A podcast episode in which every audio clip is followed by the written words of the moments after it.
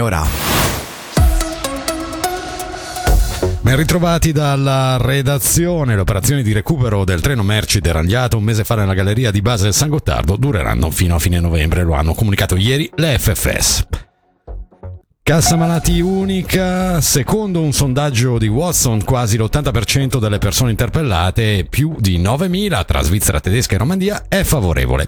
Decisamente più scettico è invece Bruno Cereghetti, esperto in campo di sanità e già capo dell'ufficio assicurazione malattia. Secondo lui è necessario intervenire in modo più immediato e per farlo serve l'intervento della Confederazione. Quello che oggi la Confederazione dovrebbe fare è cercare di intervenire per abbassare abbassare all'origine i primi dell'assicurazione malattia attraverso un sussidio via assicuratori malattia che permetta, una volta stabilito il premio lurdo, di abbassare il premio in generale per tutti. Sarebbe un sistema semplice, quello si potrebbe mettere in piedi in tempi molto utili, magari come sistema provvisorio, ma è l'unica via che oggi vedo.